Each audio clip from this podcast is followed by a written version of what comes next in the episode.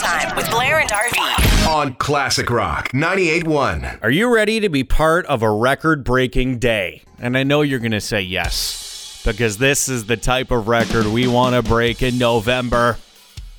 Did you see the forecast? You hear it from Miranda, blackburn.news.london.com. Today's high is going to be 23 degrees and nothing but sunshine. If you look back to the temperature record for this day, November 10th, in the history of London, Ontario, the highest temperature record, the one that's still standing, dates back to 2001 with a record high of 19.1 degrees.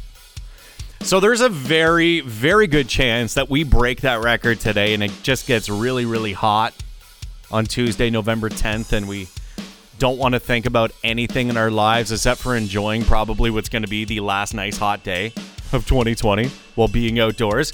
See, the good thing is, we had this nice weather on the weekend, and you said to yourself, All right, I'm going to make myself useful. I'm going to get out, going to rake the leaves, get the yard work done, put everything in the shed for the winter, maybe hang the Christmas lights, get that out of the way. You've done all that now. Unless you're me, I procrastinate. I still haven't got it done. Uh, but if you did get it done, you can use today just for yourself. Just enjoy it. Maybe have a beverage on the deck. Go for a walk around the block. Just drink it in, man. Because it's going to be a nice day today. And I know we say it often that this is probably the last nice day we're going to have. But you look at the forecast today, sunny and high at 23. It literally just drops off after today. Tomorrow, 14 rain. Thursday down to 10. Friday down to 6. Saturday down to 5. Uh, weather's looking pretty good. Just those warm temperatures are not going to be there like they will today. A high at 23 and a potential record breaking day on our hands. Come on. If that's not the news you want to wake up to in 2020 during a pandemic, then I don't know what is. One last excuse to uh, break out the official dad uniform before it snows.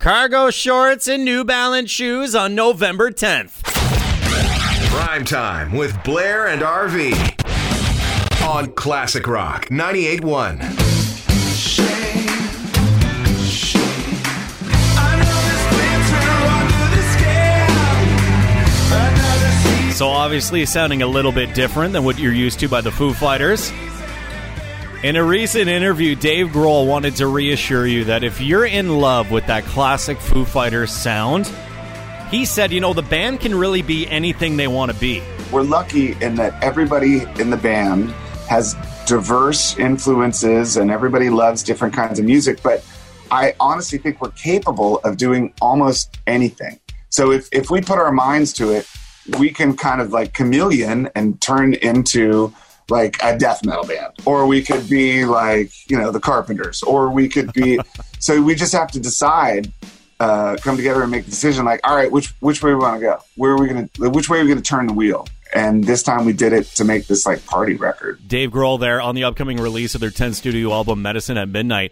Did you hear him say, you know, they could be any band, they could be the Carpenters. Just like that box of vinyl records in your grandparents' basement. The Foo Fighters can be that band. The lead single, Shame, Shame, uh, we talked yesterday about how uh, it sounds a lot like David Bowie's fame, but slowed right down, a more rock and roll vibe with a twist of Foo. Grohl wants to assure you that not all the songs on the upcoming record are going to be downbeat like that. That that song is not really a party i mean it's got a groove unlike anything we've ever done before and it has a dynamic and a vibe and a tone unlike anything we've ever done before um, which is why i wanted to release it first like you want to give people some sort of indication like okay this isn't exactly like the other nine records. This is moving into another territory. It's not necessarily indicative of all of the other songs, but it does have its place on the record. It serves its purpose. And I love it because it's just different than anything we've ever done. There is Grohl himself right there on the uh, the new single "Shame Shame," which he says you can stream on Spotify right now. And I, I remember the Foos have been here in London a couple times. They opened up for Bob Dylan back. Uh, it was the Skin and Bones tour, and uh, they also were here uh, part of their Echoes, Silence, Patience, and Grace tour in 07. You know, obviously, live shows aren't a part of our daily schedule right now, but crossing our fingers that one day, sometime soon, Dave Grohl puts London, Ontario as the stop on the back of a tour t shirt. Prime time with Blair and RV. on Classic Rock 98.1. Yesterday, we were talking about the late Howie Meeker, and if you remember Howie Meeker's hockey school, used to air on the CBC back in the 70s, and uh, we talked about Howie Meeker and how he had a connection to London, Ontario. Howie Meeker's hockey school used to go down at the old Hockey Land, which was on White Oak Road. It was there through the 70s uh, into the early 80s, eventually uh, torn down became DH Howden's uh, shipping company there. But uh, we started a great conversation yesterday as we reminisced about Hockeyland, which was a, really cool arena at the time. It had four pads. Uh, they were all uh, sand-based rinks, so. Uh, the, the ice had trouble freezing. Uh, we had people calling in saying that the water between the blue uh, the the ice between the blue lines wouldn't freeze, so they had to put pylons on the ice. And during the game, people would have to skate around the pylons. The dressing rooms were in the basement. Well, we got more text uh, through the day yesterday on the Unlimited Home Theater Rock line at 519 679 3733. Dave Warnica said, I played at Hockeyland. My best memory was seeing for my first time a microwave oven. Apparently, at Hockeyland, they had a microwave oven that warmed up the hot dogs at the concession stand, and that is what stuck with Dave Warnica. Also, uh, thank you to Mike Grove of the Classic Rock Empire. He uh, shot us a message saying, I was part of the Meeker Hockey School taught by Rob Ramage and Brad Marsh, uh, former London Knights.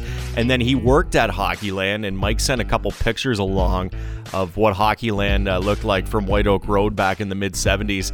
And uh, also, Bill, he said, I was on those rinks as a kid shitty hockey on Saturdays. I remember my brother took a puck in the mouth when he was playing without a mask. He says, Oh, the good old days. Uh, very cool stuff. And if you want to share a memory about Hockey Land, the good old days out on White Oak Road before that was ripped down, uh, pass it through the Unlimited Home Theater Rock line at 519 679 3733. Some of those old hockey arenas are just so fascinating. And you wonder, did any of the students from Howie Meeker's hockey school ever become NHL superstars? One thing's for sure, little Gordy didn't. Little Gordy here will never skate like a Howe, but at age 9 or 10 he could make the team and have a ball. And really, isn't that what minor hockey's all about? Prime time with Blair and RV on Classic Rock 98.1. And obviously, with the pandemic, it's eliminated a lot of things we love. And for many, uh, that love is seeing blockbuster movies in the theater. Well, there is one movie in particular that is part of a mega franchise that just wrapped filming on its third, technically sixth installment Jurassic World Dominion just finished shooting. And they filmed it during the pandemic, too. And this may be a challenge that a lot of other movie studios must face in the coming months, maybe years. Jurassic World Dominion uh, reunited the original cast. Like, we're talking like the 1993 cast Sam Neill, Jeff Goldblum, Laura Dern, back at it again, joining um, Chris Pratt, Bryce Dallas Howard in the new one. Now, in case you're wondering how they finished the movie, a lot of COVID tests. I guess Jurassic World Dominion used 40,000 COVID tests during shooting. And according to the uh, the directors on the movie, they spent uh, close to $8 million on protocols alone. So we're talking like 150 hand sanitizer stations, 60 extra sinks. this would have never went down in 1993 when Jeff Goldblum had to go through that giant pile of dinosaur crap, would it? I bet you he wishes he had all that hand sanitizer on board back in 1993. Hey, this is cool though. I know we haven't had a lot of movies to look forward to over the course of 2020, but good news if you're a fan of the Jurassic Park or Jurassic World franchise, the final, that's what they're saying, the final installment has wrapped shooting and it's going to be could be streaming, could be in movie theaters, we don't know. Summer of 2022. And then we'll find out if COVID can spread through dinosaurs. Prime time with Blair and RV. On Classic Rock 98.1.